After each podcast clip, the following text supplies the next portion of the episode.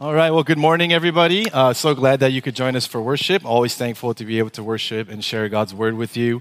Uh, yeah, shout out to our collegians who are not here. Uh, it sounds like they had a successful retreat. I know some of our members helped to go serve, whether as a staffer or as praise team. So always uh, encouraged to see our church just loves on every life stage and every part. And especially we all know the college years are just so pivotal to the faith. And so if you're new or visiting, uh, my name is Sam. I'm part of the pastoral staff. We want to welcome you to our church.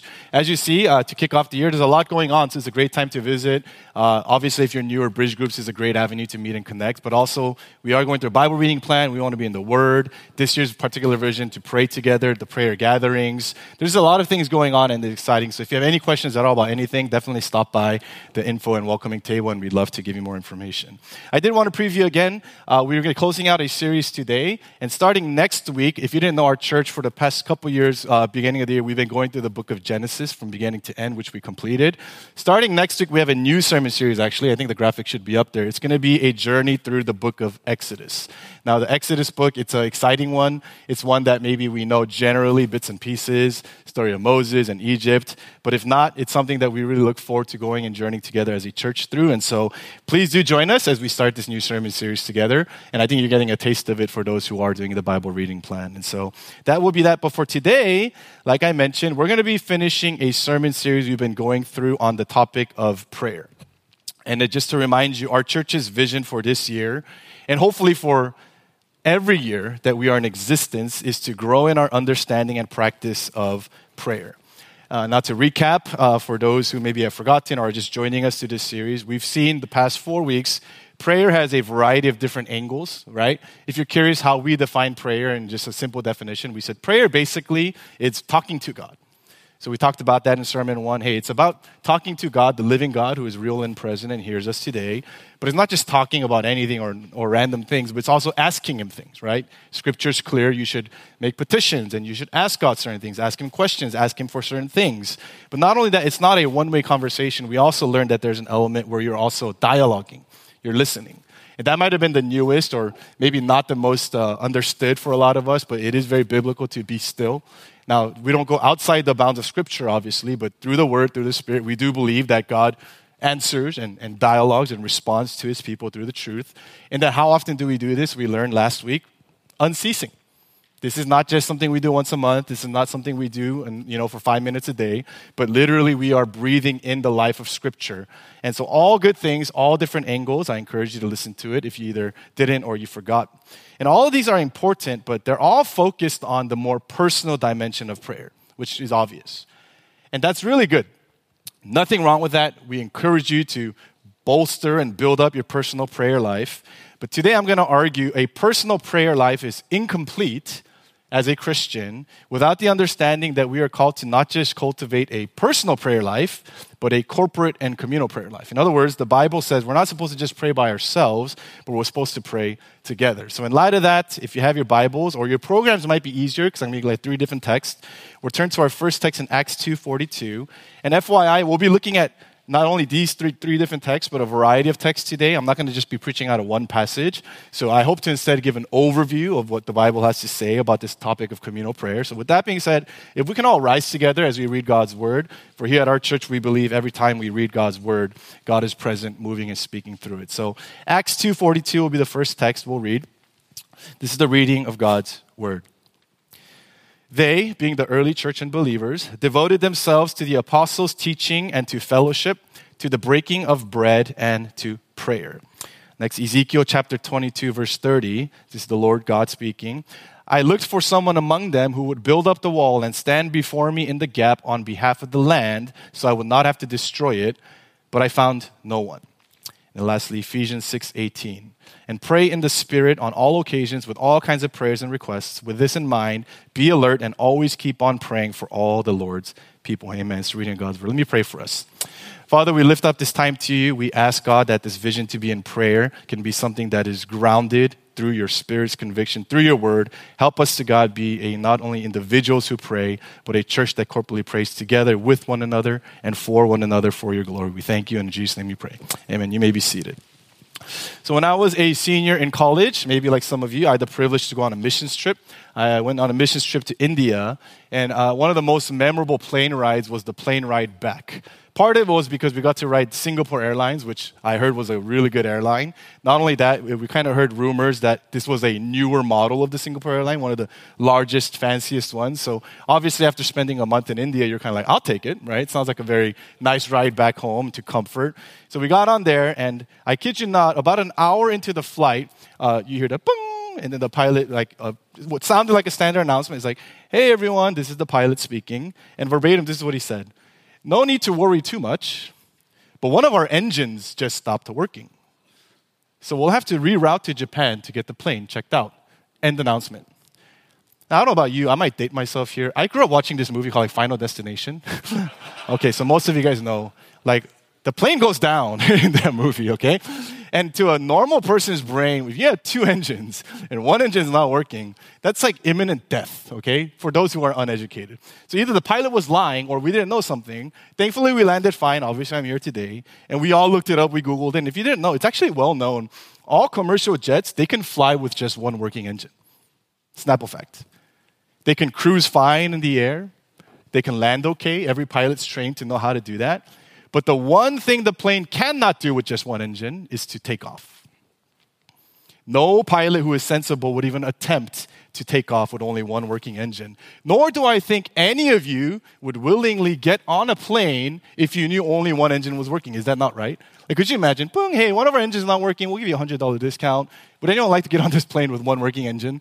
Yeah, sure. I don't think so. In other words, a plane with one working engine, it is possible but it is definitely not powerful. Bring this up because imagine the church is a plane. What the book of Acts generally shows us is that the two engines that powered the early church were the Word of God and prayer. Now, that's not to say these are the only things that matter in the church. There's the fellowship, there's the ordinances, the breaking of bread, but these are arguably the two main pillars. This is why in Acts 6 4, it should be up there. You see that the leaders of the church, they made it a point to not do other things, but it says, we will devote ourselves to prayer and the ministry of the word. Now, why? Because these two things were firing the church forward, and it helped the church to not only exist or cruise, but to take off. When you read the book of Acts, the church is not a church that's cruising. It is a church that is taking off. Baptisms are happening, people are being saved, believers are being emboldened. Legitimate gospel work and movement is happening in a church that doesn't just have one, but both engines firing on all cylinders. And in light of that, I'm going to make a general observation and diagnosis. I'm going to argue many churches in our context, including our own, care far more that we are a preaching church than that we are a praying church. How do I know this? Every newcomer or welcoming lunch I go to, if you ask them, what are you looking for and what made you stay, majority of them will say, preaching. Really like the preaching. Really like the teaching. Rarely do you hear someone say, What I'm really looking for is a praying church, nor do you hear someone say, I'm going to have a hard time going to that church because I don't think that church really prays. It's not just our church, I think this is the Western church in general. There was a survey given by a reputable Christian company called Barna. They polled hundreds of lead pastors to determine what is the three main engines or ministry priorities for you. 47% of them said discipleship and spiritual development. That is one of the most important things you should care about. 46%, close second, said evangelism and outreach. That's what the church is to be about. 35% said preaching. The bottom of the list, prayer. 3% of hundreds and hundreds of lead pastors said only 3% of them said it is a ministry priority. Observing the modern American church, there's an author named James Banks. This is what he says, and I think it's pretty true. He says, There's no greater need in the church today than for Christians to recapture the lost art of praying together. Now, I share that because I want to confess as a pastor, member, and leader of this church, this is one of my weakest practices by far. I used to say that as more just like a interesting fact type thing. Oh yeah, by the way, like I'm a Bible guy. Prayer's been tough. People, oh yeah, me too. I don't see that as a funny thing anymore. I see it as humbling and rebuking. This sermon series has been doing a number on me, realizing through God's word just how much I fall short of practicing meaningful prayer in my life. It is like a stake through my heart every time I read articles that say the church's prayer culture will only go as far as the leaders, because I'm one of them. And now let me ask you and turn it towards you. When was the last time you prayed with someone? Not just in generalities or as an afterthought before you go to sleep, but where you actually prayed with them and for them, with them hearing you pray for them? Or when's the last time you shared something with someone and they said, you know what, I can't do much for you, but I want to pray for you, and they prayed for you right there on the spot? It's probably been a while for a lot of us. If you didn't know, our mission as a church, and we heard recently that not even our own members know our mission. So we're going to work on rebuilding that up. But for whether you're new or tenured, our mission is very straightforward. It is to raise passionate followers, of Jesus in all of life. And that is an impossibility if we remain a one engine church that does not grow and strive to have a culture of praying together. It's an impossibility. Now, just to be clear, I'm not minimizing the role and importance of personal prayer at all, but obviously the focus today how, is to show personal prayer, it is insufficient in the context of the life of the church, which is called to pray for, care for, and be on mission for far more than just ourselves. So, what does it mean? What does it look like? How can we be a church that prays together? Glad you asked. And there's two angles we want to look at this idea of praying together to help us organize it. Should be up there. If generally communal prayer is this idea of praying together, Corporate prayer then is praying with one another. We're gathered together and we are praying with one another. Intercessory prayer is this practice of praying for one another. Now, obviously, they are closely related and oftentimes they'll intersect, but I want to talk about them in their own right so you can understand and kind of wrap your heads around what does it look like to pray together. So, first, we'll tackle corporate prayer or praying with one another. Shouldn't come as any surprise to any of us that one of the core values of the modern West is individualism right? The air we breathe in our individualized culture is this dominating message of I do me, you do you. Okay? You do whatever you want, you believe whatever you want, just don't let it intercede with me. I'm going to believe my own thing, I do my own thing. Individualized, privatized, everything is the name of the game today. And to even begin to understand the idea of praying together, we have to recapture this foundational reality that the gospel message, contrary to maybe what a lot of us have been told in our growing up in the church or these youth retreats, the gospel message is not that God has saved you to have a personal relationship with Him. Was that not literally the ethos of what we, a lot of us were told growing up? Right? We're sitting there at a retreat, and the preacher says, You're a sinner. There's a personal Savior. He came to personally save you, hung up on the cross, thought of you. And that's the moment we're like, Oh, yeah, Jesus thought of me. And then you get saved, and now you get to have this privatized personal relationship with God. That is not the gospel. The gospel is not less than that, but that is such an incomplete gospel message. And I'm surprised how many people are shocked when I tell them that. Like, what do you mean that's not the gospel? The gospel is not that God has just saved you, He saved you and others into union with the body of Christ. You're saved into a community. You are connected now by virtue of being a Christian to one another and united by Christ as fellow believers. Whether you like it or not, whether you feel it or not, that is a biblical theological truth. And one of the most explicit expressions of that reality that we see throughout the New Testament is when the church prays together. When the church prays together. Let me prove it to you. Jesus himself, obviously, he prayed. When he taught on prayer, out of the 37 times that Jesus mentions prayer, 33 of them are addressed to a plural audience. So when he says, you should pray this way. You ought to come to the Lord before this way. If you translate it, he's not talking about you individual. He's saying you guys, you the believers, you the body of Christ. In other words, Jesus' instruction on prayer, 33 out of 37 times, heavily lean towards that praying is praying with others, not on your own. The clearest example is the Lord's Prayer, the one clear template example that we're given. Our Father, give us this day our daily bread. Forgive us our sins. It doesn't get any clearer than that. And not only that, how do we know that Jesus cared so much that the church does this? All the gospel writers, based off the Old Testament, they say Jesus himself explained in Matthew 21 My house shall be called a house of prayer. He says, one descriptor that I want my house, the temple, the church to be described as is it is a place that is permeated with prayer. And so that's why that's why he flipped tables. I don't know if you guys remember. He's like, what happened? What's supposed to be a place that people are praying is turned into this kind of business and what is going on here? And if that's really the case in its most loosest form, he would flip lots of tables at lots of churches today. Not only Jesus, but the apostles must have heard that message loud and clear because in the early church, they regularly gathered to pray for everything. Let me prove it to you. Acts 1:14, they all joined together constantly in prayer. It wasn't just the leaders, but it was countercultural because now the women were included, everybody was included. Brothers were included. They all did this constantly, and they devoted themselves to this, the apostles, teaching, fellowship, breaking of bread, and to prayer. Now you might be wondering, well, what did they pray for? What was the context of their prayer? Let me just shoot it out there. Next slide. First, when they had a situation where they needed to choose deacons and servants of the church because the widows were being neglected, they didn't just say, let's bring the seven most servant like people. They prayed and laid hands on the seven that God, through prayer and the Spirit, raised up for them.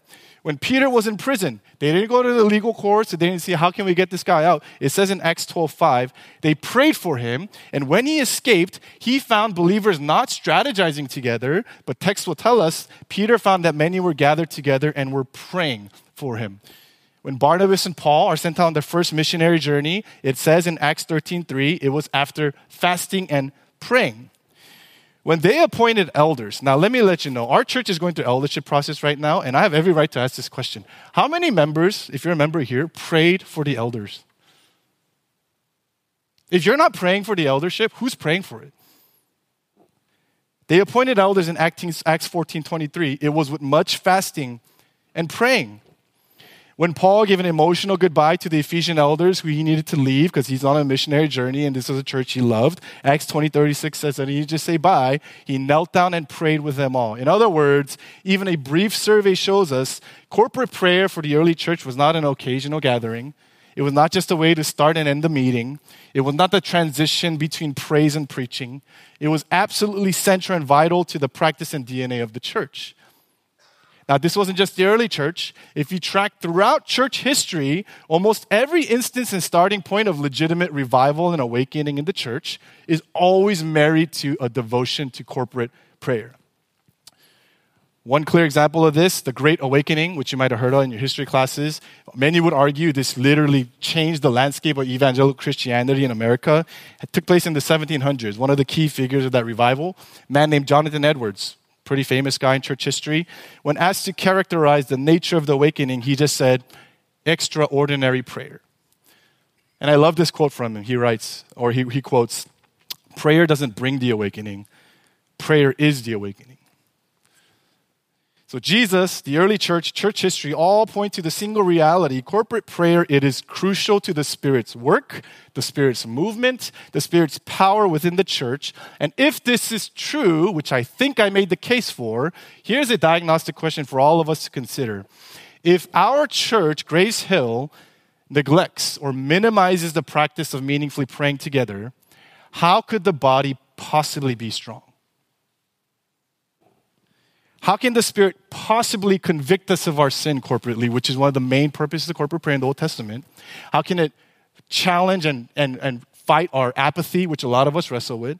How can it redirect and our collective passion towards Christ, which is our mission, if we do not regularly pray together?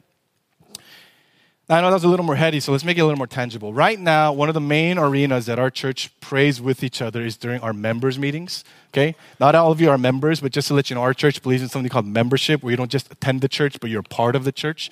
We meet about every other month where we'll go over various agenda items, talk about church matters, but always at the end, we end with what we call a member care portion.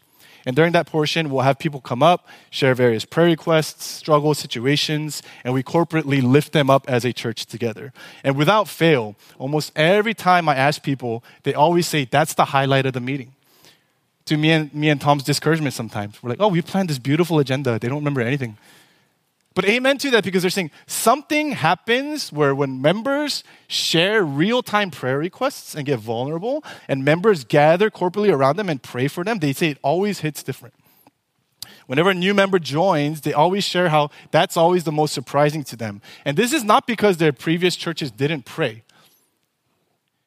What they'll usually say is like, yeah, we, our churches had prayer gathering and they'll pray, but they would always say like very generic prayer requests like, let's pray for those who are hurting or let's pray for those who are struggling. Can I tell you this?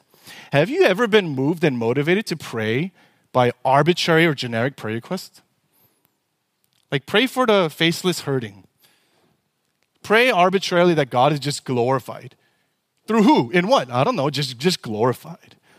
Let's just pray that we become passionate. For what? In what? I don't know, just passion. Or here's one pray for the lost. Who's lost? I'm sure there's lost out there. Just pray for them.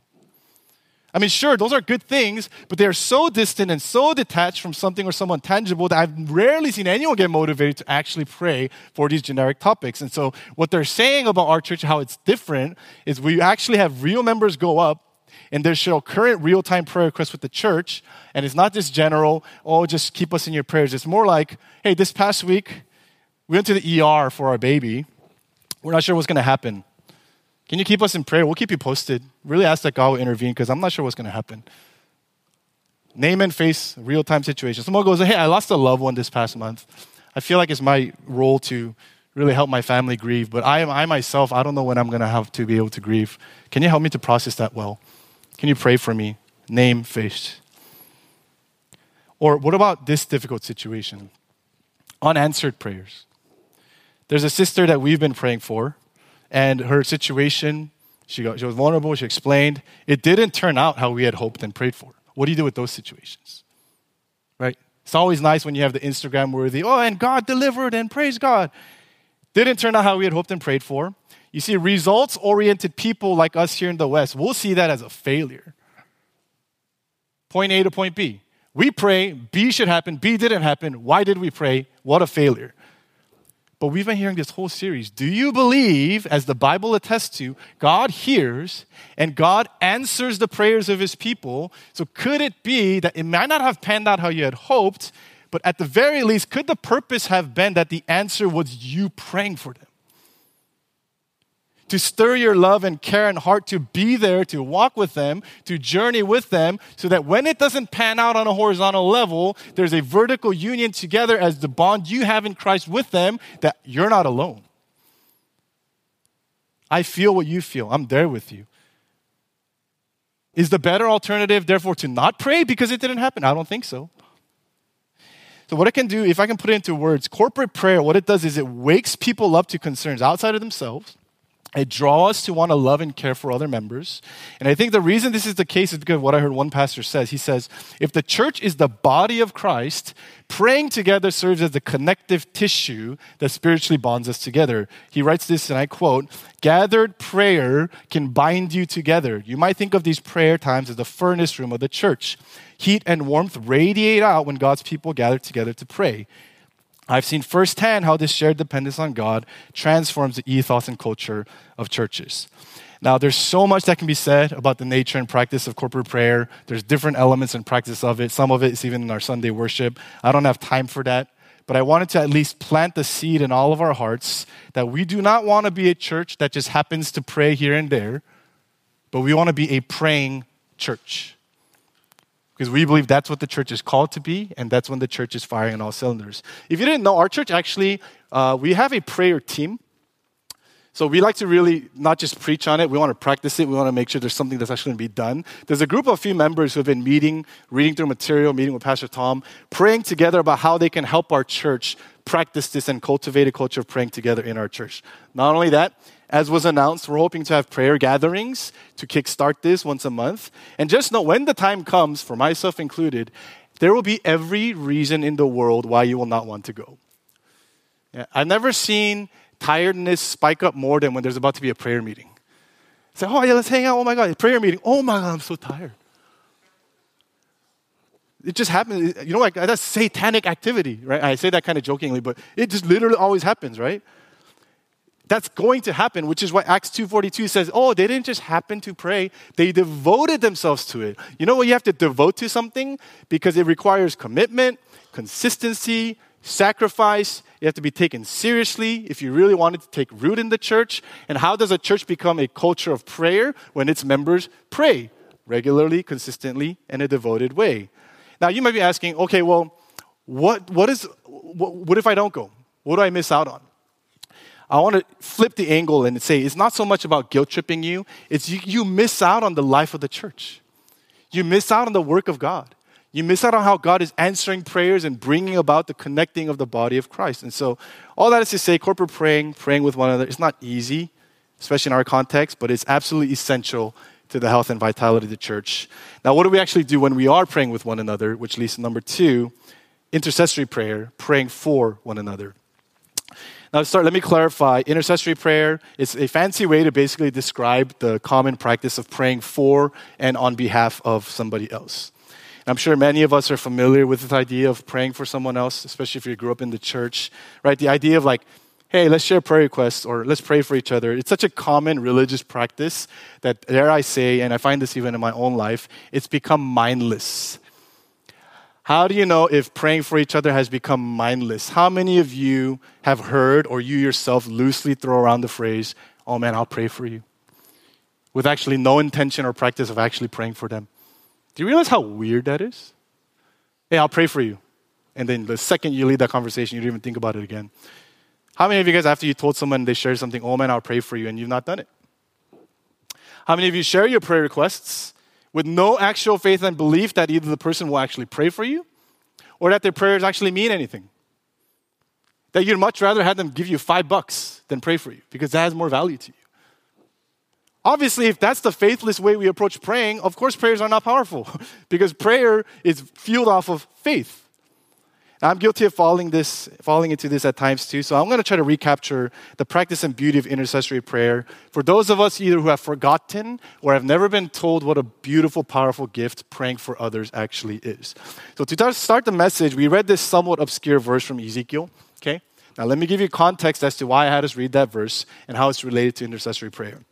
Ezekiel 22, like a lot of the prophets, it's in a stage where God's people, Israel, they had rebelled, they had turned away and wandered off. And so God is saying, I'm going to bring judgment and wrath, and I'm going to pour it out on their wickedness and rebellion. Time and time again, I've warned them. They have not repented, they have not listened. They've become a murderous, idolatrous, unjust, unrighteous nation. But before he pours out judgment, in verse 30, we see God say something very interesting. Okay, look at verse 30. After describing all the ways Israel had rebelled and turned away, he says, I looked for someone among them who would build up the wall and stand before me in the gap on behalf of the land so that I would not destroy it, but I found no one. Let me give you a picture of what's happening here. Jerusalem had walls up, to protect itself. It was its defenses. So imagine there's walls up, but there's a portion or a breach in the wall that is broken. And so what does that mean? You're vulnerable to attack. People can come in through that. So what do you need to do to shore that up and defend? You got to fill it up. Somebody needs to stand in the gap so that the wall is no longer breached. And in the same way, God is saying, My judgment's going to go through the wall and breach through if even one person in the entire nation of Israel had the heart to intercede, stand in the gap, and make a case for my people, I would relent from judgment, not even one. And they get judged. So the idea and picture is there is a gap between sinful Israel, holy God, and God is saying, Is there not even one person who has a heart to get outside themselves and to stand in the gap and intercede on behalf? And the implication is powerful. God literally says, I would, with, I would have withheld my judgment. Now, I share this because it is a loose but vivid picture of what it means to be an intercessor as you pray on behalf of someone else. We see other examples of this in the Old Testament, actually, where God literally relents. One example is, which we're going to read in Exodus Israel, after being delivered from Egypt, they turn away right away. And one of the famous examples of that is they worship the golden calf, right? They fall right back into idolatry, even though God has shown them deliverance and grace. And so God tells Moses, Step aside, Moses. I'm done with these stiff necked people. I'm going to judge them, I'm going to consume them. But here's what Moses does he stands in the gap between God and the idolatrous Israel, and he intercedes on behalf in Exodus 32. Here's it. I'm not going to read the whole thing, but Moses implored the Lord his God and said, O Lord, why does your wrath burn hot against your people whom you brought out? Remember Abraham, Isaac, Israel, your servants, and this promise that you've made. And the key thing is, and the Lord relented from the disaster that he had spoken to bring on his people. Moses was an intercessor and he interceded on behalf of the sinful Israel before God, and God listened to the intercession and he actually relented. There's more examples of that.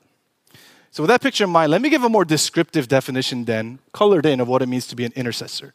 An intercessor is on the slide a person who intervenes, petitions, or begs God on behalf of another by and through prayer. Now, here's the million dollar question Who is called to be an intercessor? everyone who calls himself a Christian. There's no special intercessory gift. We are all called to do this. 1 Timothy 2:1. First of all, then, I urge that supplications, prayers, it should be on the slide, intercessions, and thanksgivings be made for all people. And the text we read, talking to all believers, and I pray in the Spirit on all occasions with all kinds of prayers and requests with this in mind. Be alert and always keep on praying for all the Lord's people. In other words, we are all called to be intercessors for one another. This is a powerful gift we are given to love others. And in Ephesians, Paul makes it clear this is not just in prayer gatherings, this is not just a formal thing. He says all the time, for any occasion, for any request, for any situation, and keep on doing this. Now, let me bring it home a little bit. Do you realize what a powerful gift and tool of love this is? Imagine you have a tool belt that you have, and when someone asks you for something or they're going through something, you have your tool belt that you kind of turn to. And a lot of us, we have very similar tools. So someone says, I'm struggling, or they share a burden with you. One of the most common tools, I call it the screwdriver of helping someone, is we give them advice, right? So someone says, I'm having a relational issue, or uh, should I date that guy, or I'm wrestling with this decision. It's not the first tool a lot of us turn to our own wisdom, right? We're so prideful. Like, well, I've been there. I know what that's like. Let me tell you. And you give them advice. Not a bad tool, it's a common tool, right? We give advice.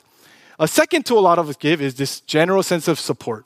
So if someone's going through a tough time, one of the things we'll do at our church is let's set up a meal train so they don't have to think about food. Say, so we're going to DoorDash you food. We're going to bring you over food. We're going to text you and let you know we got your back. We're going to Venmo you five bucks and say, grab yourself a boba or tasty. Actually, that's not even true. It's like $8 now, so you got to Venmo $8.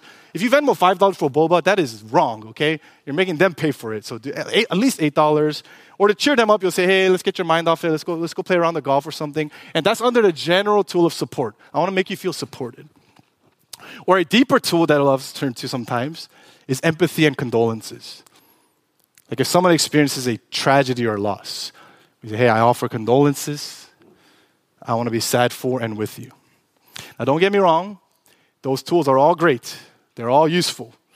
But you also do not even have to be a Christian to access those tools. I would argue some non Christians do it far better than Christians do. But intercessory prayer is a unique powerful gift and tool of love that has been gifted to us by the power of the Spirit to legitimately have access to God Himself and to stand in the gap between whoever or whatever situation is burdening them or you and standing and pleading before God on their behalf.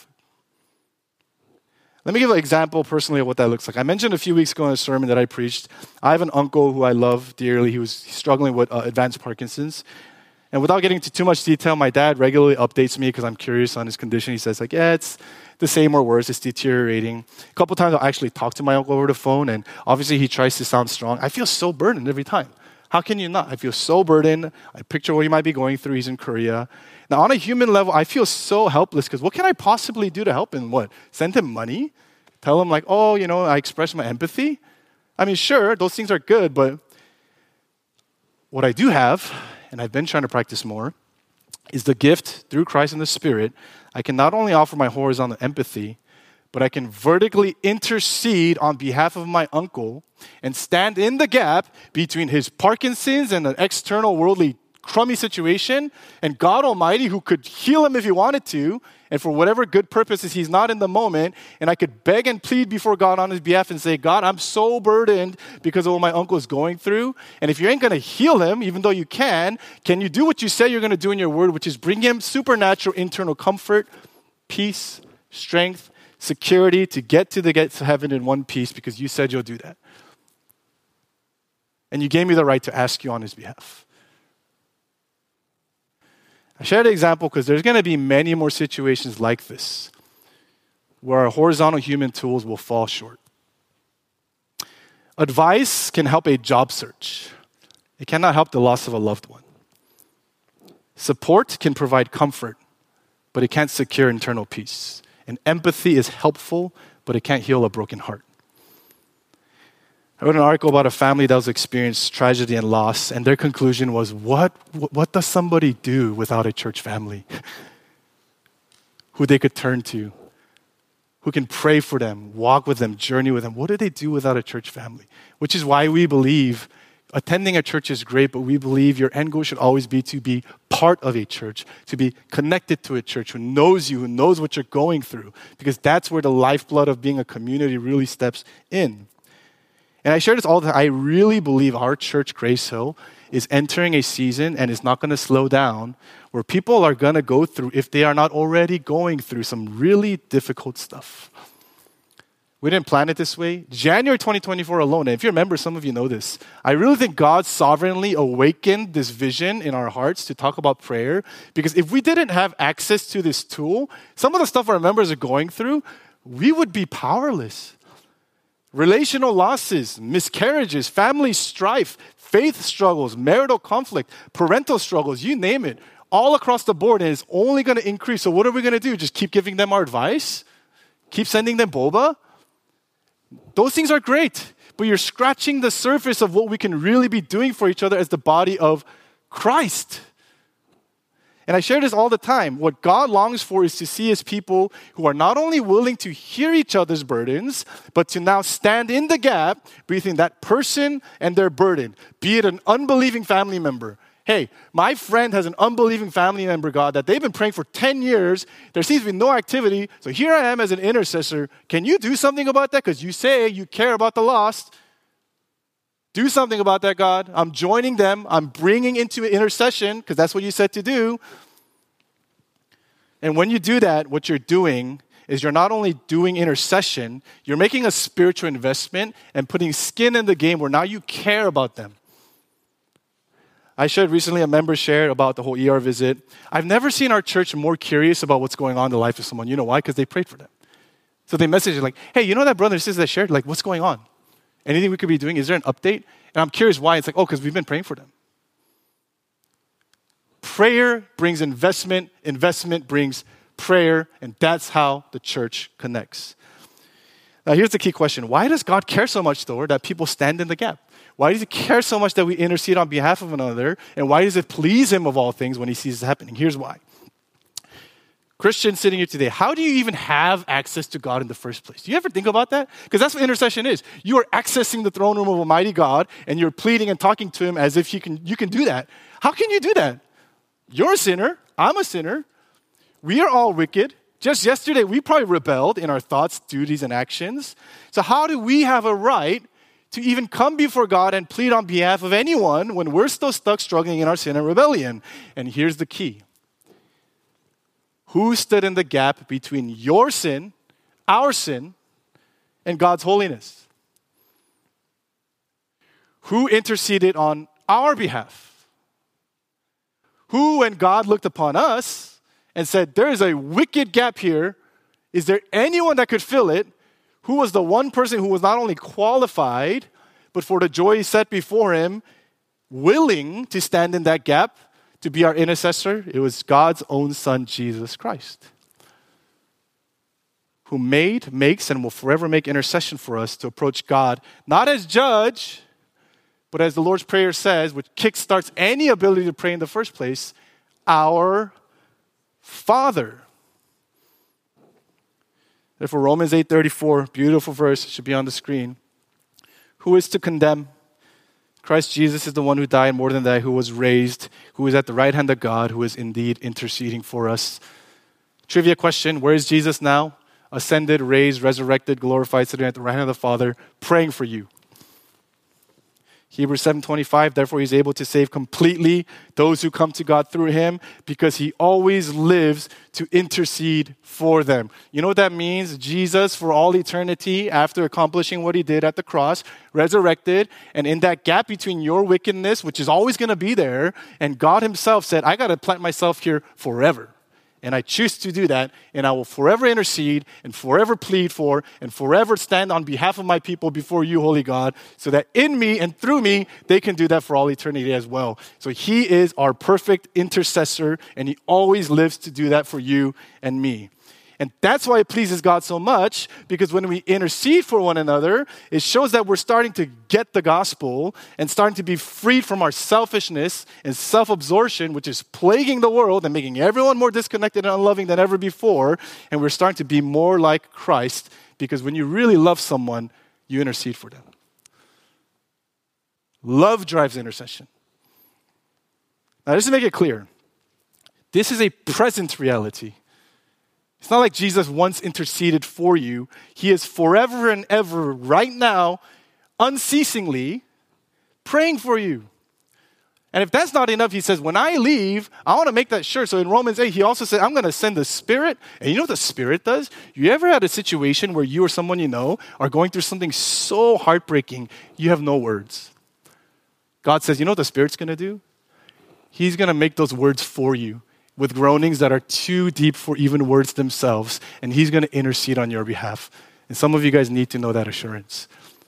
You cannot even put into prayers what you're going through, and the Spirit says you don't have to. I know. I search even deeper than even you know, and I intercede on your behalf.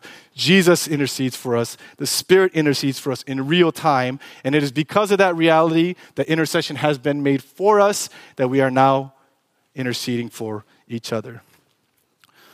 And my hope is that we see this as a precious opportunity and gift not only when we are asked by someone to pray for them, but do you see it is a gift to the church when you also, even though it takes a little vulnerability, ask the church to pray for you. I've never once seen a situation where whether it's the asker or the asked, that both do not leave feeling more spiritually encouraged. This is not a top down thing where, like, okay, if I'm the one praying for you, I'm kind of serving you. No, we're serving the body of Christ in our asking and our being asked and this culture of praying for one another in a regular and meaningful way, this is the tried and true method on how the Spirit binds the church together, brings about repentance and confession, and moves the church forward in power and mission so that you're not just on cruise control. The church in Acts was not on cruise control. There was acceleration, there was stopping, there was hard turns, there was the movement. That's how the Spirit moves and works. A cruise control church is not a praying church. I was so blessed recently again to see our church rally around this couple that I was mentioning. But again, for those of you guys who prayer has not really worked out for you in that way, I know there's some of you here. Like it's hard to praise, it's hard to rejoice. And when you hear stuff like this, like, well, easier said than done for those who have worked out for. Can I let you know at the very least, Jesus is praying for you, the Spirit is interceding for you. And whenever God grants you the privilege or opportunity to share, Hopefully, we will pray for you. So, practical application as we close. It's quite simple. Prioritize praying with and for the church. Now, a quick word actually for those who are not part of our church or are not Christian. You may never have seen prayer or this idea of prayer in that way. But can I encourage you, kind of like was said through that article, where, where, where do you turn? Where can you go? The gospel is an invitation to have somewhere and someone to go to prioritize praying with and for the church. One of the fondest memories I have of our church when it comes to prayer corporately was actually how we got this building. So some of you guys might know, some of you guys were there, others of you are new, so you don't know. We weren't always at Buena Park High School. We moved here in 2019. We were at my former church, actually, which was a Korean church we were kind of using, and, and we spent a number of years there. And so we prayed, what we said is like, hey, this is a big transition. Let's really call the church together and pray. So we prayed together for 10 weeks straight. It was one of the sweetest times in my recent memory of our church coming together. A lot of good came from that fellowship or whatever. But some of you might be wondering, like, what was the actual point and power of that prayer? Little did you know, the, the, a number of dominoes that needed to fall for us to get this space, there were a lot. It was not, not so number one, we have members in LA and Irvine. So that's pretty a far gap. So we're like, man, if we move here, we lose LA. If we move here, let's, let's, we're going to lose Irvine. So what are we going to do? And the middle ground was here 91 and 5. We're like, oh my gosh, this is such a great location. Here's the problem though there was another group that was meeting here, so we couldn't rent it. So we're just like, oh, okay, we scoured the earth. By earth, I mean like Orange County, but we scoured the earth. We're like, where are we going to go? What are we going to do? Always keeping our eyes at Buena Park High School. And then lo and behold, the time we need to secure a location, we looked up it again, and the group had actually moved out. You know why? Because Buena Park, for whatever reason, right at the time we were going to move, was doing renovations on the theater. And the renovations made it so they had to raise the rent right outside the budget of that previous group. So it was vacant. So we're like, oh my God, let's get it. Now here's the thing some of you guys who are more skeptical might be like, what a coincidence. And if we had not been praying, I might agree with you. We got lucky. What a coincidence. But we had been praying. So, you know what I believe? I believe it was prayer induced coincidence. And we'll never know. But as a person of faith, I choose to believe there's power in prayer. I bring that up because there are actually a couple corporate prayer topics we really need prayer for. One of them is very similar. It's the growth of our church. Today might not be indicative, but if you've come into our church even a month or two, you know we're starting to fill this space out. And right now, that's one of the things we're thinking about. Like, God seems to be growing our church. Praise God for that. That's a sign of life. We're thankful for that. But what are we going to do? How are we going to move forward? And as someone who's part of a team that's overseeing that, it's the first time in a long time I literally feel like I have no idea what to do. Do we go to like two services? Do we find a bigger building? How can you even do that? Do we make our welcoming really sucky so nobody sticks around, right? Like I've thought about all options, right? All options. Do we make an ever? I always joke like, should we make a bridge group that the bridge is forever, so you never actually get connected? Like bridge group, bridge group, bridge group. I, I joke, but I'm really saying like, what do we do? And you know what? I was so we got to pray. We have to pray. If this is God's church and God is bringing growth to his church, would not God also have a means to steward that growth well? And so, obviously, on a horizontal, we do our best to, prepare and plan and strategize, but all of that needs to be marinated in prayer, not just from the pastors, not just from leaders, but the whole body of Christ. So, that's one of them. Here's another one that Paul himself said eldership famous pastor, Pastor Charles Spurgeon, he was once asked, What is the secret to your great success? Because he was a well known minister. His impact and legacy goes even to today. And he replied simply to the, you know, what is his success from? He says, quote, My people pray for me. That's it. What assurance and strength would come from our elders and to be elders if we can confidently say, at the very least, we know our people pray for us. Now, I'm not saying that our people do or don't, but I hope that we do. So let's just say informal prayer gatherings or even the Lent fasting, there's opportunities on an organized sense to do that. But does that mean what it means to be a praying church? That you go to prayer gatherings and you do these things? Well, yes and no, which is why I want to close with this not only in a corporate sense, but to become a culture where the church is not just happens to pray, but is a praying church. It's not gauged by programs or formal gatherings, but in the culture of prayer that you just feel and see and experience throughout your life at that church. Perfect example of this. Uh, a couple weeks ago, um, I, after worship, I went out and then I was talking to one of the sisters, and we just happened to run into each other. She was sharing kind of like what, was, what, what she was going through, how it hasn't been the easiest, and I know kind of general their situation. And then her husband came, and then he was sharing too. And my heart broke. And I did my classic Christian thing, right? I was like, okay, well, you know, I'll pray for you guys. And in my heart, I was like, I'm not going to pray for them. I hate to put it that way, but that not right? Like, hey, I'll be, I'll be praying for you. Isn't that like our exit out of a conversation if you're a Christian? It's almost like, all right, see ya. So I was like, you know what? Let me pray for you guys right now. So I did that. I said, I'll pray for you. We prayed together. In the corner of my eye, I saw another sister holding her pretty young baby. She was talking to another sister who was going through a situation that I was aware of. And to my surprise, she was praying for her right then and there. Amidst of the fellowship, amidst the people grabbing coffee, they were just praying for each other. And I thought, this must be what a praying church is. You pray right then and there. So, can I challenge you? Unless you are legitimately the person who has a notepad and you bring out your phone and say, Can you tell me your prayer requests? Uh, I was joking with someone for our community groups. You know, the time when you go around doing prayer requests? Unless somebody's writing those things down, I'm always surprised at how good people's memories are of people's prayer requests. It's like 10 people share their prayer requests and like, we're going to pray for each other. I'm like, wow, you guys remember those prayer requests? So either two things are happening. You have impeccable memory or you're just sleeping. Let's just be honest. It's just a way to formally close the meeting. Okay, let's close in prayer. Okay. Almost better just be like, and today to close, we're just going to close. We're done, right? Like, let's just be honest. That's how much religiosity and mindlessness and infiltrated the prayerful culture of a church. And so, all that is to say, unless you are someone who's good at that, and there are people that are, I'm not one of them, I would encourage you and push you. If you feel any inclination, just pray with them right then and there. It doesn't have to be long, it doesn't have to be super powerfully passionate. It could be a 30 second thing of God you know what this sister's going through, and I intercede and I pray for them. Can you just be with them this week? That's it. So that's one thing to consider and ask for. There's a lot more things that can be said and done, but I'm going to close in prayer so that we can have a time to respond in light of this. So let's pray together.